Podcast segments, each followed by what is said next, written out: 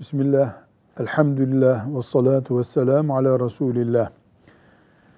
Sürekli olarak sabah namazına kalkamayan bir Müslüman, artık bu kalkamama hastalığa dönüştüğü zaman sorumlu olur mu Allah katında?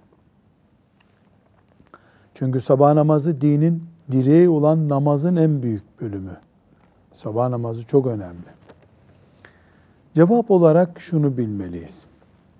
Bir Müslüman evet kullandığı ilaçlardan ötürü, yaşadığı belli bir stresten ötürü bir dönem sabah namazına kalkamama hastalığı veya imtihanıyla karşılaşabilir. Mesela normalde 6 saat, 7 saat uyuduğu halde 10 saat üzerine bile kalkamıyor olabilir. Bu bir hastalık, nörolojik bir vaka olduğu zaman. Eğer beşer olarak ben tedbirlerimi alabildiğim kadar alıyorum. Erken yatıyorum, gıdaya dikkat ediyorum, havalandırılmış bir odada yatıyorum vesaire. Ve hastalık belirtisi ise gidip doktora da muayene oluyorum. Bunun için ilaç ayarlaması yapıyorum.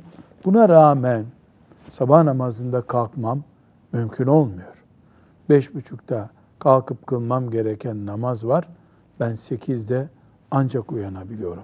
Mesela böyle bir olayda kendimiz bütün gayretlerimize rağmen sonuca ulaşamadıysak Allah'ın rahmetine sığınırız ve namazları o gün kaza ederiz.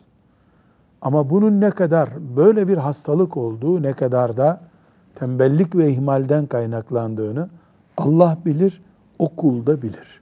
Velhamdülillahi Rabbil Alemin.